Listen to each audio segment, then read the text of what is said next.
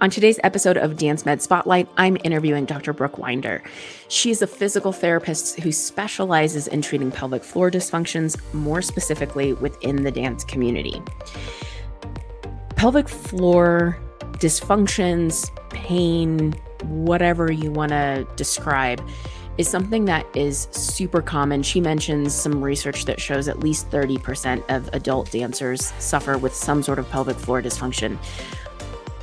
It's something that is super common, but is not talked about enough because either people are uncomfortable bringing it up, maybe they're thinking it's something that they're the only one experiencing it. Maybe even from the clinician perspective, maybe they're uncomfortable asking about some of these things. But that said, it all ties into not only how a dancer is performing, but how they're doing things in their everyday life, in their normal day to day things. So, whether you are a clinician treating dancers, a researcher, a dance educator, a dancer within the community, this is an episode that you do not want to miss. And you want to be able to listen to the entire thing because there's so much good information that comes up that I hope everyone is able to walk away with not just one tidbit, but several that can make an impact for themselves or for dancers that they work with. So be sure to check it out.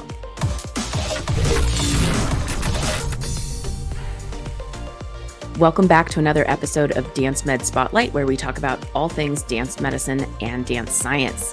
Today, I am excited about my guest, Dr. Brooke Winder. We're going to be talking about some stuff that I think is super interesting and very important that doesn't get talked about enough. But let's talk a little bit about who Brooke is. She is an associate professor in the dance program at California State University teaching in the dance science degree program. She has her own clinic, Renew Motion PT, working with folks with pelvic floor and ortho concerns, and then also is involved in all kinds of research. So, help me welcome Brooke Winder. Yay. thanks for having me. So, Brooke, one of the things that I always like to start off with is tell me a little bit about I guess what got you interested in the topic of pelvic health in dancers um, and why that's such an interest for you. Sure. Um, a lot of it actually stems from my background, probably a similar story to a lot of people in dance medicine. Um, I was actually a competitive gymnast primarily first when I was really young, and then I got into dance.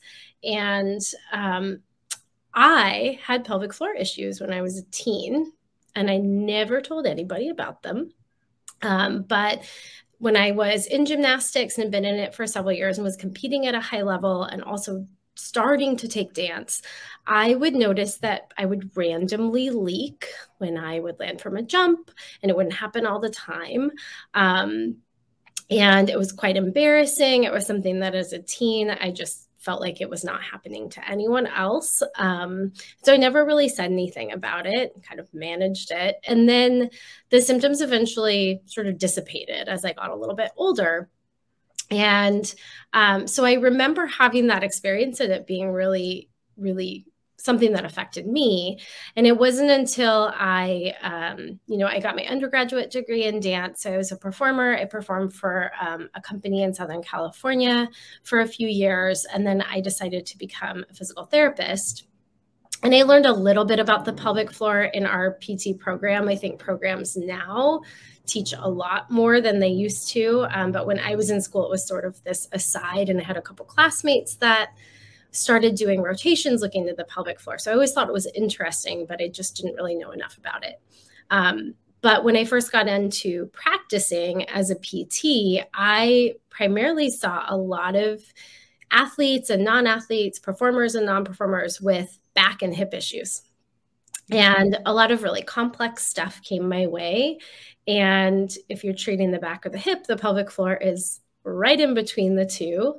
Um, and I ended up at a clinic where I worked with a pelvic floor PT who also did orth- orthopedic um, work as well. And I started co treating with her and my patients who were having hip and low back issues. Um, we'd also discover things going on with their pelvic floor. And that really opened my eyes to this whole area that was hugely important, um, but that I just hadn't had the opportunity to learn about in school. And so I started to take more classes. Um, so I went to continuing ed and learned more about how to assess the pelvic floor and start treating. Um, and that kind of came full circle and brought me back to my own experiences because kind of through the years, I did start talking to other performers that were having pelvic floor related symptoms. We can talk about what those are, of course. Um, and it was happening to people, but it was kind of like no one was really talking about it on a bigger scale. So that's how I got interested in this very sort of niche area of pelvic yeah. floor dysfunction in performers. Yeah. I think that's so interesting. And a couple of things that you mentioned where it's just like you know there's like bells going off in my head for one reason or another of um you know yes i think there's so many of us that are in this space that have had bad experiences ourselves often um that kind of made us interested in helping people with some similar things. I remember similar experiences growing up as a dancer and having things like you know leaking and that kind of thing and just being like well this this is just what my body does. I don't know. Mm-hmm. And then yeah, I was I was kind of in the same place when I was going into PT school where it was almost like it was mentioned that this was a topic, but that was sort of it when I was going through the school. Um, and so it's I love that it's starting to be included more, but I think I think all of us need to know at least yeah. something more about pelvic floor stuff for sure. Yeah. So tell us a bit. Okay, so we're we're starting off kind of ground zero here.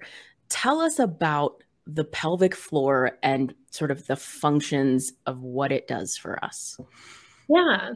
So um, I'll talk mostly from kind of more the musculoskeletal perspective about what it does because it can be a really complex area. So the pelvic floor is really considered the area around the base of your pelvis. And if we think about the muscles of the pelvic floor, they're the muscles that are spanning the bottom of your pelvis, basically from front to back. So from your pubic bone to your tailbone, and then from side to side, basically between your deep hips, or the best way to think about it is side to side between your sits bones. So it actually forms this this hammock like structure if you can imagine that that is is sort of parallel to your diaphragm above that kind of creates this umbrella. And the muscles are responsible for lots of things. Um, so there's several functions of the area. One of the biggest things that i think a lot of people might know about already is just their function in continence or basically closing the openings of your body and then um, opening those openings when you want. So it keeps the the urine and your bowel movements in when you want them to stay in and then the muscles relax in order for you to have a bowel movement or in order for you to urinate um, they also serve lots of other functions too. So they're really important in terms of sexual arousal and sexual function. They're important in support. So not just the muscles, but all of the fascia and connective tissue structures around there support your organs. So they've holding your uterus if you have one, holding up the bladder, holding the rectum, holding up the prostate if you have them. Um, and then there's also a stability function of the pelvic floor. So they really span across the pelvis to support kind of that whole ring of your pelvis and help the pelvis transfer forces from your lower body to your upper body. And then the area is also known as a sump pump. And that essentially means is that the pelvic floor and all of um, its movement essentially helps with fluid movement from your lower body into your upper body. And then the muscles are also interactive with things that we do every day, like breathing. So when we breathe, our pelvic floor also moves. And linked to that would be helping with management of pressure through your whole abdominal cavity. So when you cough, when you sneeze, when you land from a jump, when you have a valsalva or you breath hold, your pelvic floor responds to that by trying to help everybody else, your abs, your back, your diaphragm, manage the pressure that that's within the container of your trunk. Mm-hmm. And I think it's so good to have like that refresher of what all the pelvic floor can do for us because I think a lot of people really do just think of, you know, kind of that first category of managing mm-hmm. continence, and that's maybe it. Um, but we don't appreciate how involved it is in like everything that our body does. Yeah. And I think what's cool about that is that even if you're, you know, a clinician who's maybe interested in this area, but it's not something that you ever would intend to specialize in helping, there's actually a lot that you can do with your performers that is related to its function that can help with optimizing pelvic health and also, you know, incorporating the pelvic floor into other things that you do so that you can optimize breathing or you can optimize core stability. Mm-hmm. What are some things that you know maybe a performer might notice in themselves as far as symptoms or a little sign of like hmm maybe there's something going on here that i should get checked out yeah. Um, a lot of the symptoms are, are, kind of in a, in a way related to the functions. Um, we could kind of put them into categories. So there's there's the maybe the most one of the more distressing symptoms, which is leaking of any kind, and that could be leaking urine, that could be um, having difficulty controlling gas or bowels. Um, so leaking is something that is relatively common. We can talk a little bit about some of the studies that are starting to come out about our populations. Um, and that could be something like a little bit of dribble when you land from a jump. It could be you cough or sneeze and you leak a little bit, or it could be a lot of leaking. Um, it could also present in a way where you feel like you have to go to the bathroom really strongly. So I have to pee, I have to pee. And you might not feel like you can make it to the bathroom and you have a little bit of leakage before you get there. That's known as urge incontinence. Um, and that can be a really, really common symptom that's distressing for people as well. So there's the leakage category that might highlight for someone that that that there's something to work on there. Um, there's also pressure symptoms. So um, pressure symptoms can be sort of this feeling like either my organs feel like they're pushing out, I feel something coming out. If someone has a vagina, there's something like pushing out when they go to the bathroom. Or it can feel like you have this tampon falling out feeling, but that's not, there's not even a tampon in. Um, those pressure symptoms can present for lots of reasons, but some of them might be related to something known as pelvic organ prolapse, where there's some laxity of the connective tissues that have affected the support of your organs and where they sit in the body. Um, and then there's a pain category. And pain, of course, is so complicated. Um, but pelvic pain can present in lots of ways. So it can be tailbone pain or pain with sitting. And that could be something that maybe started for a performer after you fell into the tailbone. Um, and then that tailbone pain is not really resolving the way that it should. And it's kind of maybe even spreading out from that area. Um, it could be having pain with bowel movements or pain that's relieved by going to the bathroom, um, or even pain anywhere else on the perineum. So, that whole fleshy area that basically is your pelvic floor that would contact a surface when you're sitting. Um, any area of pain around there can be related to the pelvic floor, and that includes genital pain as well. Um, so, the pain symptoms, of course, can be super distressing because um, a lot of people might not know the right physician to talk to about this issue.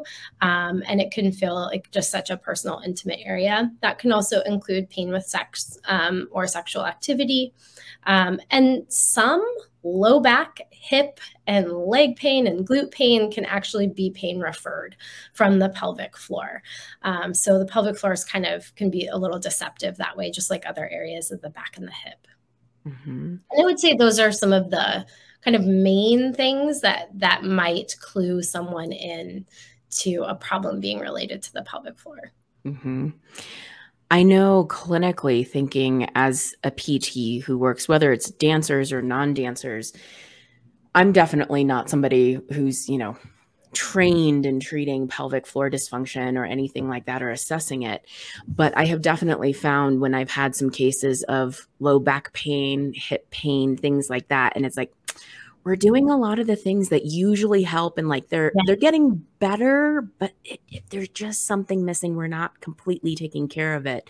I referred to a pelvic therapist then and that's like the magic that unlocked whatever was going on. And so you know when those times have happened it's like all right i need to get on my continuing ed list some of these pelvic floor things because i've definitely over time been appreciating more and more how important it is to have some of that in the toolbox. Yeah.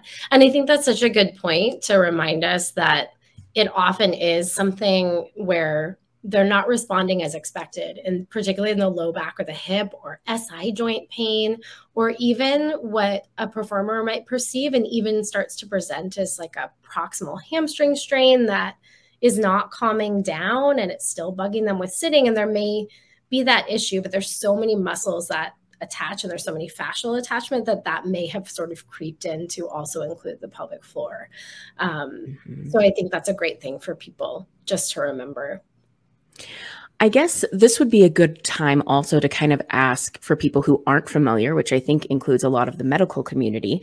Um, what is pelvic floor physical therapy? What might that look like? And what yeah. all might it encompass too? So, um, pelvic floor physical therapy, or there's actually a lot of occupational therapists that also treat the pelvic floor as well. So, if we think about, um, you know, pelvic floor specific training, um, it's usually provided by a rehab professional who's taken specific coursework to learn how to specifically evaluate the pelvic floor, and that might include um, an internal exam, and I can talk about that in a moment. Um, so in many ways, the initial part of a session with someone like me who does pelvic floor physio um, is going to look a lot like other physical therapy. So we're going to chat, we're going to talk about orthopedic injuries in other areas. Um, so very, very similar to visiting a physical therapist for your knee, for example. Um, but of course, some of the questions on the paperwork and some of the questions we talk about are just going to feel a little bit more intimate or something that you might not be used to talking about, um, unless maybe you've been to a gynecologist or a urogynecologist or a urologist. Um, and so there'll be more questions about um, specifically with menstruation, if you're a menstruating person, um, specifically about sexual function, specifically about leaking, some of those symptoms that I talked um, about earlier. And mm-hmm. then um, we'll typically look at the whole body just like any other physio or any other movement therapist would. Um, so we're going to look, um, we're not going to dive right into the pelvic floor. We're usually going to look at how someone's breathing, moving, walking, dancing, um, and, or anything that might be bothersome to them. Um, and it's, we understand typically that it can feel um, maybe much less comfortable to just start with the pelvic floor. Um, and then we usually will pull out our pelvic floor model and show um, our patient the anatomy and talk about what an internal exam would look like. So, um, for example, if I'm working with someone who has a vagina and I'm going to um, recommend an internal exam for them, it's always, um, and same thing if I go in rectally as well, it's always with that patient's consent. So I think it's important for people to know that pelvic floor physical therapy does not have to involve an internal exam. It doesn't have to, but that may be beneficial. And so we always talk about that with the patient um, and make sure that they feel comfortable and we get their consent um, to do that if we talk about, you know, what how that might benefit them.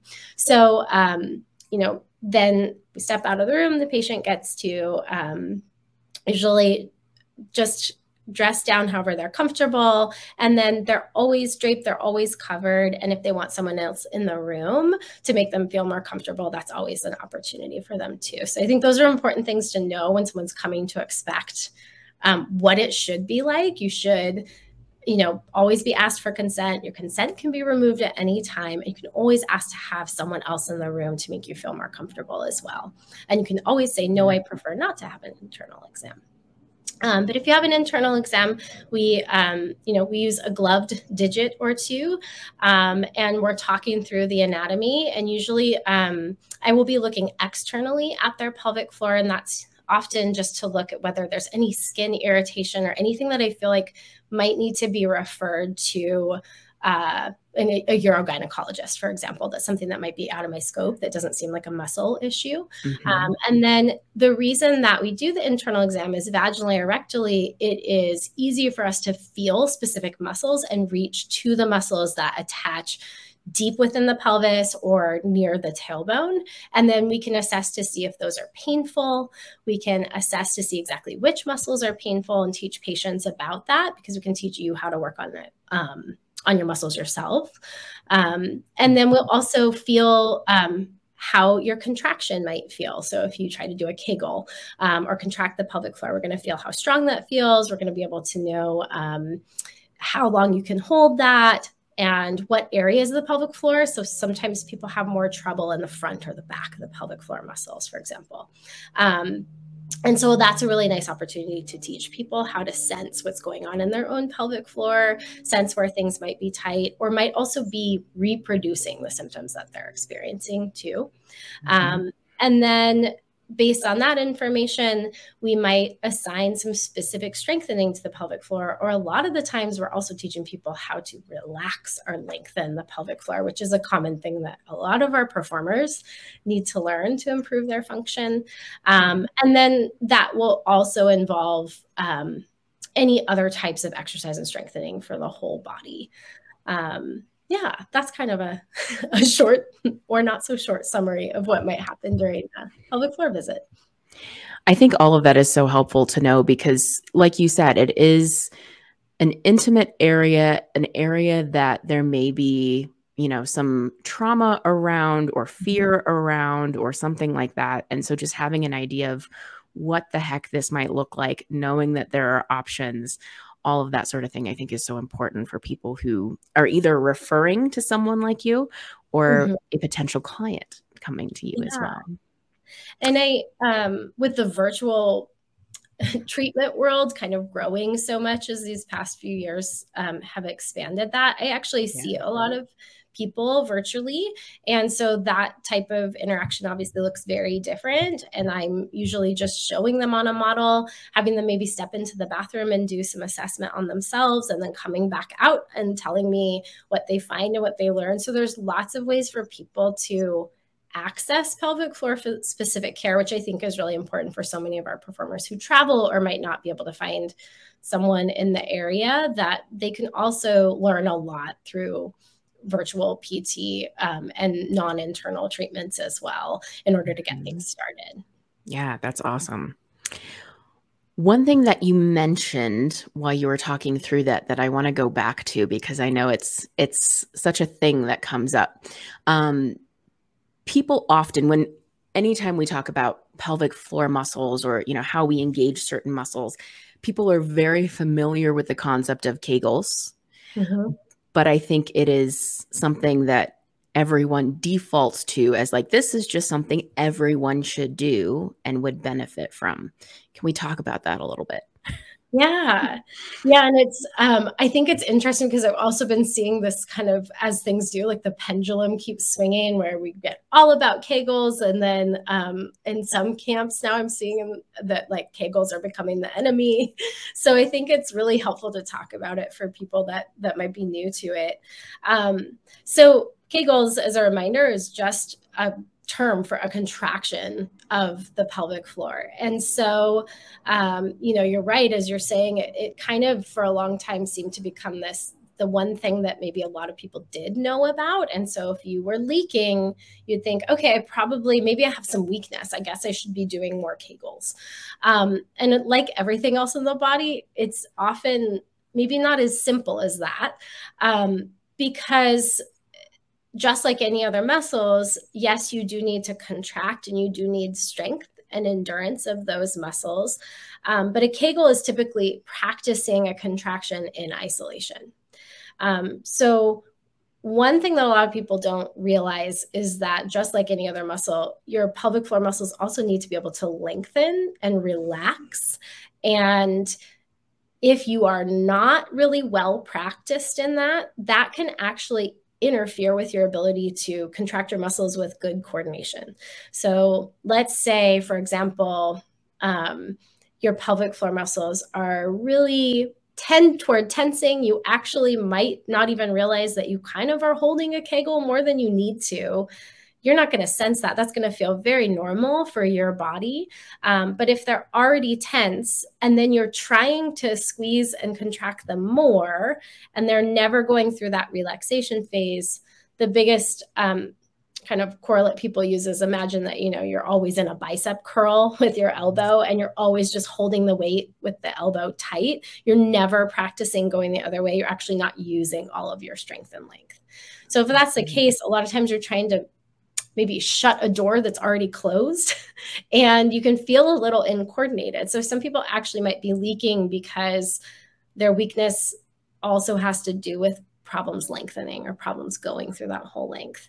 Um, so some patients, and particularly with my performers who tend toward strength or tend toward already getting lots of cues to say pull up and in with your body, they probably need to learn more how to lengthen first. It doesn't mean that a Kegel is wrong for them, but that might not be the thing that solves their problem. They might need to also add the length piece and the what we call dialing down piece.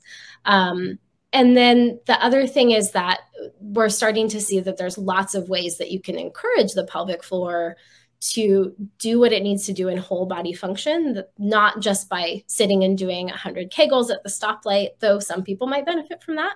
Um, sometimes that might worsen some people's symptoms, though.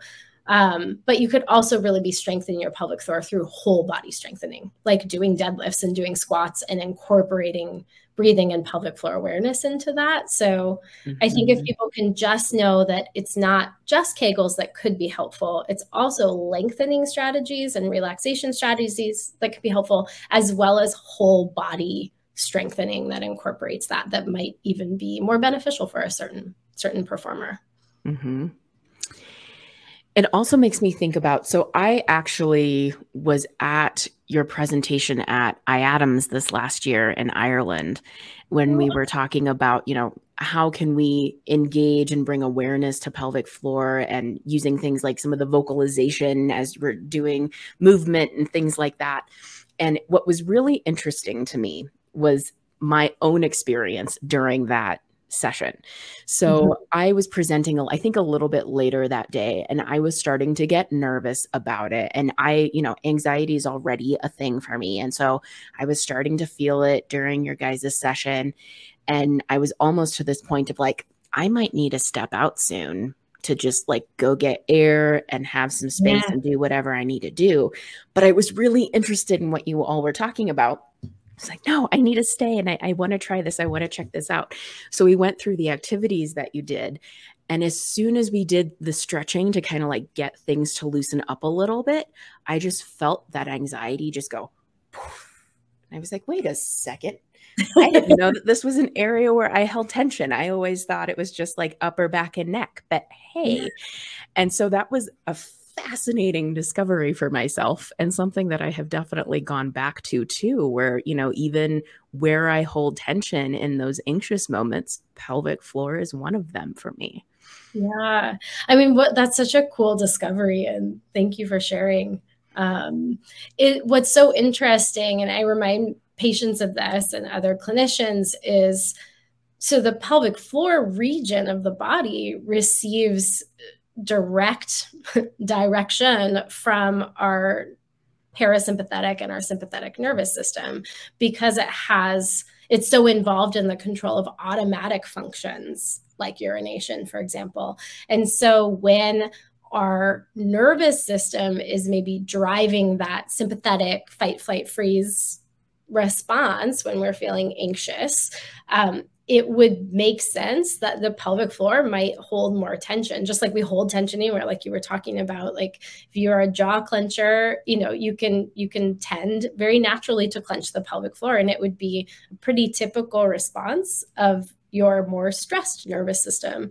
And it's so cool how we can go through the body to get that and kind of trick our body to go back into another state and kind of get that parasympathetic or calming drive. Mm-hmm. Um, so I think that's such a, a great thing to bring up. that's really helpful because um, for a lot of performers who might be dealing with pelvic pain or even leakage and they think they might be holding tension, just being aware of that and starting to notice whether you feel like you're clenching, notice what happens when you do some relaxation strategies, which we could talk about more. Um, it actually can make a really big difference just to make that connection for people. So a lot mm-hmm. of our performers are are working in such a high stress environments. Clinicians too. Um, we tend to, you know, be achievers. We tend to be perhaps a little perfectionistic um, and have lots of, of things that drive us, but that also might tend us toward being in a kind of a more active state. Um, and a lot of times that that could pair with with a very active pelvic floor. Mm-hmm. Yeah, it was it was very interesting experiencing that. And like, hmm, I'm glad I I stayed and didn't decide to go outside because it ended up being exactly what my body needed. Apparently. Um, let's talk a little bit about um, you know thinking of our dancers going back to something that you mentioned a minute ago of i think so often there is that cue for dancers especially thinking ballet um, of pull up and in or tuck your hips or you know like different cues that we get for holding our body in space yeah. and how that might not be the best cueing or way to engage some of those muscles so yeah did you have a follow-up or go no? for it um, yeah, so it's interesting. So I I work um, you know in a dance department I coordinate the dance science major. So I work with a lot of college level dancers a lot, and um, you know it's always interesting to hear. Um, we we have students who come from kind of a pretty wide variety of genres of dance that they train in. Um, some of them have maybe had a lot of ballet, and some of them come from a lot of street dance forms. Um, and so I always kind of survey, and I usually have a, at least a sprinkling of students who have been trained with a cue in one form or another to pull up and in. Um, I do feel like it's common in ballet um, in particular, but I've heard from lots of different, you know, experiences that dancers have had, um, and I certainly think it comes from this this well-intentioned place of like we want students to stabilize and we want our dancers to kind of know how to quote hold their center um, especially when so many dancers are tend toward being maybe hypermobile or um, you know trying to figure out how to how to control everything in their alignment yeah. um, but I think that it's it for some dancers it seems to lead to this like very stiff breath holdy life that they live um, like if I am imagining in ballet, they're trying to hold as much turnout as possible. And so now they're clenching their butt and tucking their butt under. That actually shortens the pelvic floor, it grips the pelvic floor just because those muscles are actually attached. So your pelvic floor muscle is attached to your deep turnout muscle, your obturator internus. So there's a direct attachment. That muscle is a turnout muscle. So if you're mm-hmm. winding that on and you're clenching your butt, you're probably doing a lot of clenching with your pelvic floor just because it's naturally going to respond. Um, and then the sucking, drawing in, um, our pelvic floor is supposed to work together with the deep abdominal wall, like it's supposed to come together. So often they're they're zipping up together. Um, and then the dancer might be left feeling like, well, where am I supposed to breathe? because I'm sucking yeah. everything in. Um, so they're not really allow like letting their diaphragm move that as much as it could. Um, i see that strategy as a habit for some dancers. It just probably doesn't help their pelvic floor. That's kind of the the bottom line. And so we try to explore ways i always look for ideas for my students like how else might you visualize this? When you hear a teacher say pull up and in they want you to control your center. Mm-hmm. but you can still do that by breathing or just making sure that you're maybe visualizing your bones like just keep your ribs stacked on top of your pelvis but you don't actually have to think about what muscles should do that it's too hard to think about that anyway in bigger movements yes. Um, and i kind of try to get them to think about more of a dynamic cue like it's it's not just supposed to be held one way the whole time like then you're just a stiff pencil that could just fall over at any moment versus kind of this dynamic responder to movement. So I, you know, we mm-hmm. think about maybe more of like a jellyfish cue with your pelvic floor, that it's going to naturally respond and let it naturally respond. You don't have to pull it up all the time. um, mm-hmm. Instead, it can move and groove, and that actually is probably going to allow you a little more breath. Um, or or we just explore breathing differently. So so yeah, I'm I tend toward not being a big fan of, of that stiff pulling in cue. Um, and I think particularly for those performers who are like, yeah, I'm going to take this cue and I'm going to do it 150%. That's where I feel like it it is the least helpful. Where some students might hear that and it it doesn't necessarily affect them in that stiffening way. hmm I think I also I mean, I've experienced it myself growing up as a dancer and have definitely seen it in my performers that I work with of having difficulty with that breathing piece too, where whether it's because we're learning some of those cues and kind of going a little too far with some of them, maybe sometimes, or also thinking costuming if it's something where you know it's almost like a corseted type of thing and it's not letting a lot of rib movement happen.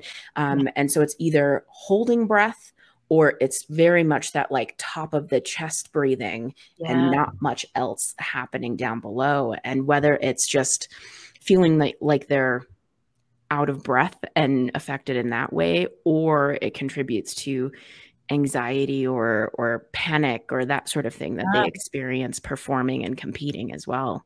Yeah. Yeah i think that's such a good point. And you know it can be such a a nice practice for our performers, even if they don't have a pelvic floor specific problem going on. Um, breathing so central to what they do, and it's going to help your pelvic floor anyway.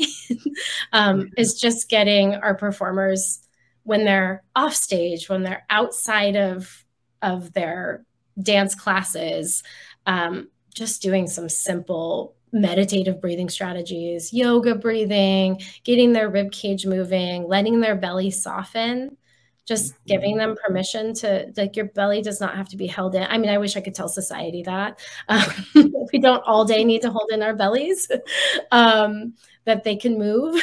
Um, but just those little practices I think are so helpful for them. And then for performers, sometimes to just let's say you have taken a lot of forms that tend to make you really grip, it's the thing you want to achieve in.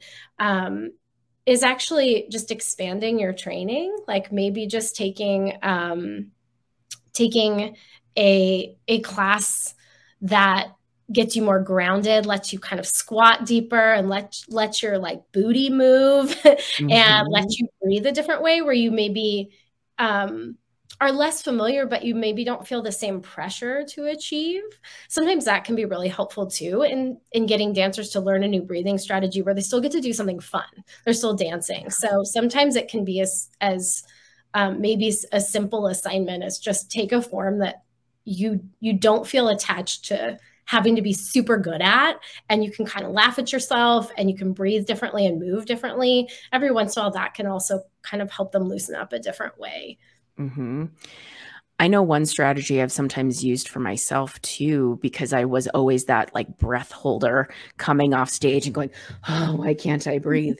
um, you know, now I do a form of dance called West Coast swing. And there's certain times where it's like when my arm is going up or when I'm turning or things like that, consciously going, that's a chance to inhale as like it's already making things kind of expand a little bit. And so, especially when I'm in maybe competition mode and recognizing I'm starting to go into that breath holding thing, it's like, ooh, yeah. here's a time where I can get one of those yeah. breaths in. Yeah, that's so great. Let's kind of shift gears a little bit um, and talk about. So, we've talked about some of the symptoms that performers or people in general might experience that could be an indication of something going on with the pelvic floor. But how common is that sort of thing? Yeah. Um, so, uh, as mentioned before, research is my other my other home, um, and kind of from the standpoint of what's already out there, there's there's quite a bit of research has been done on athletes, female identifying athletes who are not performing artists. There's a lot of data that's come out showing that in systematic reviews, roughly a third or a little more than a third of relatively young athletes, um, most of whom have never had a baby, um, because that can be a risk factor for pelvic floor issues. Um, mm-hmm. But about a third of them experience leakage of some kind. Um, and so we need more data on dancers specifically. There is some data showing that artistic gymnasts have at least about that same percentage or even more. And that's even starting in the teens. Um, a pretty significant number are leaking. Um, but my colleagues and I, um, so Mandy Blackman and Carrie Lindgren, who worked on the study with me, we surveyed um, over 200 professional dancers and their average age was fairly young they're in their 20s um, and about 34 35% of them were leaking so at least that's kind of similar to what we're finding in other athletes and a 3rd mm-hmm. is a lot it is um, it's quite a bit and their leakage that they reported um, in general wasn't super severe. It wasn't something that was happening necessarily all the time or to a great degree, but it was happening consistently enough. Um, what also was really significant for us was over 40% of our dancers also reported having a history of pain with sexual activity or intercourse. So that's almost half. Mm-hmm. Um, and that's something our primary outcome on that study was looking at leakage. And so we didn't ask a really expansive amount of questions on pain, but there's a pain experience happening. Um, that seems to be quite common. So it's something we'd want to investigate further. Mm-hmm. Um, and we do have some data. So I'm working, I'm working with um, a couple of other colleagues, Heather Heineman and uh, Emily Scherb. We're doing a study on circus performers. So we don't have, we presented a little bit of our data at the recent Performing Arts Medicine Association conference, uh, but we have a lot more to weed through. Um, but most of the people who responded were aerialists. Mm. And most were female identifying aerialists, and their leakage rates were a little bit higher, um, closer to a little over 40%. So um, so we were seeing it in the performing arts. And I think I think it's important for performers to then at least know it's they're not alone if they're yes. experiencing this, that it is a common thing. And it's just because it common it's common doesn't necessarily mean you have to live with it. It just means you're not alone. Um, and so I think we need to do a lot of work to figure out exactly why it's happening. Um, we know that high impact sport seems to be correlated with leakage. Um, mm-hmm. just if you jump and land or do something high impact, but we don't really know why that is. We just know it's correlated. Um, and there's probably lots of other factors we could talk about that we're guessing could be involved in the experience, but um, yeah, it's happening out there, and it's important for performers to know that it is. Um, the good news is that there is a lot of research that supports pelvic floor specific training. That could be strengthening, coordination, lengthening activities. Any of that actually is very well supported in helping to manage symptoms of leakage, for example. Mm-hmm. Mm-hmm. Yeah, I think it's important for people to realize that, you know, yeah, those numbers are high for how frequently it happens. And it's not just one or two random performers that are are saying this. And so if you are having any of those symptoms or concerns where it's like, hmm, is is this just to you? Um, yeah. And that there are folks like you who are able to help work with them and assess and give them some tips and tricks and things like that to try to get through all of that too. Mm-hmm. What are, let's see, how do I want to ask it? I guess, do you have any other tips, tricks, ideas that you would want to share with dancers that they might be able to integrate for themselves beyond what we've already mentioned? Yeah. Um, oh, I have lots.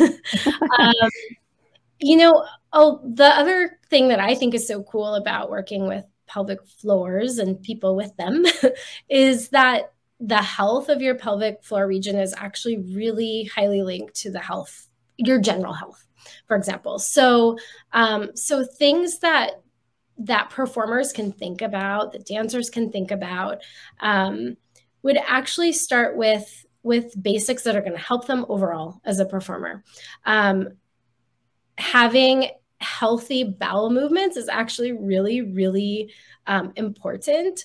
And that mostly has to do with trying to find a way to manage stress, hydrating enough, just drinking enough water, and getting appropriate nutrition, like enough fiber, enough vegetables, um, enough nutrition to support what you do, um, and that that goes along with concerns we have for a lot of dancers with things like low energy availability or RED-S.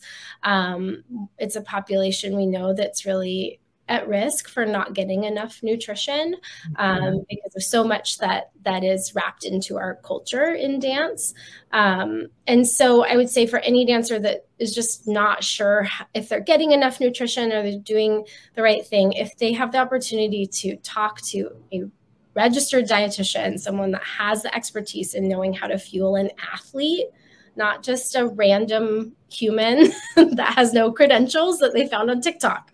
Mm-hmm. Um, talk to my students a lot about that. Um, that that because some dancers might be getting too much fiber or not enough, like that can really stop you up. And mm-hmm. constipation mm-hmm. is very common in athletes just because we're often stressing our bodies or traveling, things like that. Um, that can actually make bladder symptoms feel more irritated um, because your rectum sits right by your bladder. So if your rectum is just full and you're not emptying well and that's irritated your your urgency, like gotta go, gotta go symptoms, or your leakage sometimes can be perpetuated. So, getting your bowels moving is actually really helpful. Um, so, you know, that's stress management, hydrating, and eating enough to fuel you as an athlete. Um, mm-hmm.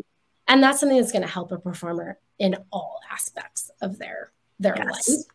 Um, so I think that's actually huge. Um, getting enough sleep also helps your digestion and helps you get on a regular schedule and kind of thinking about that um, you know before you travel i think um, can be helpful too just um, planning ahead and making sure that you have your calming strategies and all of that and that you you know bring an eye mask if you need to get better sleep when you travel things like that can be huge um, so that nutrition piece is a, actually a really big one um, mm-hmm. the other piece that will help dancers in the rest of their life um, is actually cross training and getting strong for what they do. Um, when I look kind of more from my clinician, my PT perspective, um, it could be that your pelvic floor is maybe taking the brunt of things or not able to manage things because the rest of your body is overloaded in what you do. And if your legs become strong enough and powerful enough to handle impact, and if your upper body and your core have enough strength to actually handle what you do, you're going to get fatigued less quickly, which is so cool. So, mm-hmm. thing I mm-hmm. always try to convince my college students is like, there's lots of things you can do to not get so tired. Um, and we've seen in studies that when when the pelvic floor is fatigued, just like any other muscle, it actually can't contract as well. I mean, it's not probably surprising. So, if you can have a body overall that has good strength and power to handle what you do, legs, arms, core, all of it. It doesn't have to be specific to the pelvic floor. It is going to help your pelvic floor and it's going to help your dancing. So I like to bring up those two things first because I think it's what dancers need anyway, even yes. if they're not super concerned about a pelvic floor thing happening. Um, but it can make a huge difference. Definitely. And one of the ways I often kind of think about it too is like, you know, thinking of particularly kind of lower body as an example and around mm-hmm. the hips and things we have so many muscles in that area that are anatomically large muscles with a lot mm-hmm. of mass that are capable yes. of doing so much work but if we don't strengthen them well and don't utilize them well then we're relying on all the little guys to do mm-hmm. as much as they can and there's only so much they can do when they're that little yeah. and so you know being able like maximize what the muscles are able to do and then it distributes that workload a little bit better um, mm-hmm. and doesn't stress out the little guys so much yeah yeah i think that's such a good way to put it and I, and that kind of makes me think as well so if you're a dancer for example that works in turnout a lot to train turning in you know or take a form where you're turning in more um, mm-hmm. or do mm-hmm. some specific exercises so that you're not just winding your hip capsule and your muscles in one direction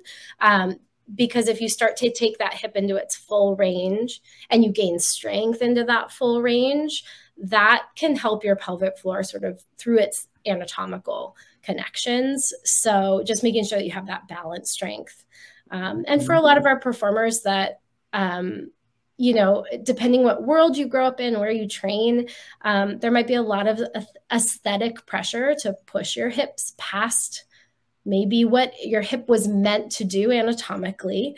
And um, just being thoughtful about that i think that's something you know dance educators can can work on is like you know there's not really that much time spent efficiently and just pushing someone into a range of motion that they have no strength to control. And mm-hmm. I think if mm-hmm. performers can know that there there might be some ways it can modify like a passive stretch into an extreme range and actually turn it into a strength exercise or learn how to support that because when the hip is really stressed it can be that the pelvic floor just might react to that and have pain or gripping or some type of symptoms because it's trying to protect its neighbor. So if you're good to the neighbor, you're good to the pelvic floor too. Mm-hmm. Yeah, I love that.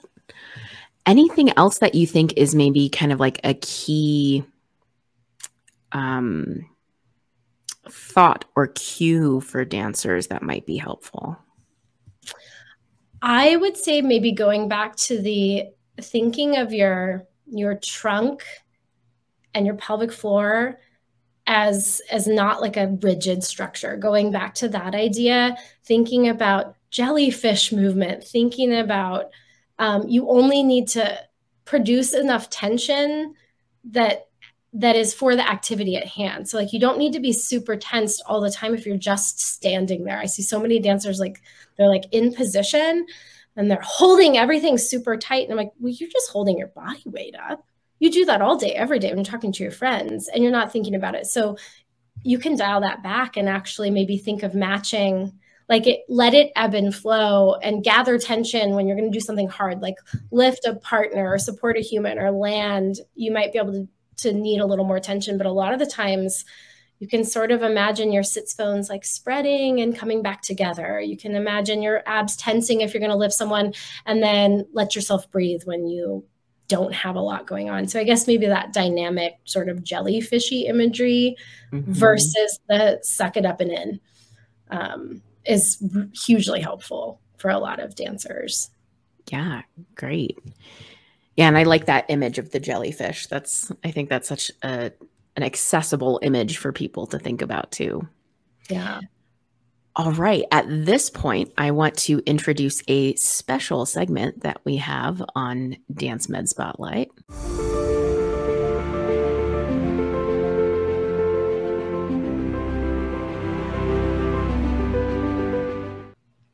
So we have the final bow essentially what this is is if people have been listening to this episode, we've been talking about a lot of different things, a lot of really great information. What is the one thing that you want people to walk away with, whether it is a clinician, a researcher, a dancer, you can choose who you want to talk to. Uh, but what's the one thing you want someone to walk away with? Well, Ooh, it's so hard to choose one. um, I think I would reinforce what we were actually just talking about, which is um, to dancers. You do not have to hold your pelvic floor and your abs in to hold your core tight all the time. It restricts your breathing. It is actually not as efficient you run out of air easier and it's not the greatest thing for your pelvic floor. So I would encourage dancers to take that cue in differently in their minds if they're being maybe cued to hold everything tight and still and pull their belly button in to envision that more dynamic in their mind and to think about their pelvic floor, their breathing, their diaphragm like that jellyfish and let things ebb and flow. Um, because the number of issues I see people develop from that rigid pattern, um, it's often not helpful. So I would say that's my biggest thing is that your pelvic floor and your core do not just need to pull up, they also need to soften. It also needs to respond to your activity.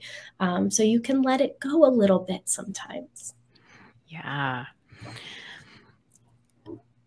Then, what I also want to do is, as sort of like the final bit that we talk about, this is your chance to do your shameless plug, promote anything you want to promote to the audience that might be listening. So feel free to share anything that you would like for things going on with you. Sure. Um, let's see. So for clinicians, so if you're a clinician who um, doesn't have a pelvic floor background, but just wants to maybe expand your ability to help performers, and you're not necessarily interested in learning internal treatment of the pelvic floor, I actually have a continuing education course that's available online um, through Embodia. If you go to my Instagram and go to my Linktree, you can link to it there. Um, it is 18 plus hours of content and i, I um, collaborated with my friends at pivot dancer um, to create this course. So it's for clinicians who are already treating orthopedic conditions and tr- treating performers specifically but want to incorporate strategies to help the pelvic floor um, that don't involve internal treatment and there's a lot you can do. Um, so you can check that out if that's something that clinicians are interested in learning more about um, for dancers, I um, I do have. Um, I treat dancers. So if someone's looking for pelvic floor care, um, my business is called Renew Motion PT, and um, I do a lot of virtual care. So I do wellness outside of the state of California, and I can do wellness and or PT if someone resides in California. And that's there's a lot that can be done with virtual care. I tend to work with people who want to maybe see me once and then go away with a program for three or four weeks and be really self accountable and then come back and really you know use me as as your guide um, so i work with performers that way that's probably the best way to reach you can also find that in my Linktree on instagram and then I will also plug um, the dance science program I run at Cal State Long Beach. Um, we're, we're one of the only undergraduate dance science programs um, in the US. There are a few, but we're really the only one on the west coast of the US. Um, so if dancers are thinking about college and thinking about maybe going into PT um, or athletic training or any related healthcare field, it's a great major to set you on that path. Um, and you can check that out um, at uh, the dance program at CSULB. And it's our dance science degree. Awesome. Yeah, I love that that even exists as an option now. I wish that existed back in the day or that I knew about it because uh, I probably would have done something like that for sure. yeah, I, I wish that too. Well, thank you so much, Brooke, for your time today. I've really appreciated all of your expertise and insight. And I know I learned a lot in our conversation as well. So I hope everyone gets some really good information when they watch this back. Awesome. Thanks so much, Alyssa. Dance Med Spotlight is hosted and produced by Alyssa Arms. We discuss all things dance medicine. This has been another episode from Dance Med Spotlight. The Dance Med Spotlight is intended for educational purposes only. No clinical decision making should be based solely on one source. While care is taken to ensure accuracy, factual errors can be present.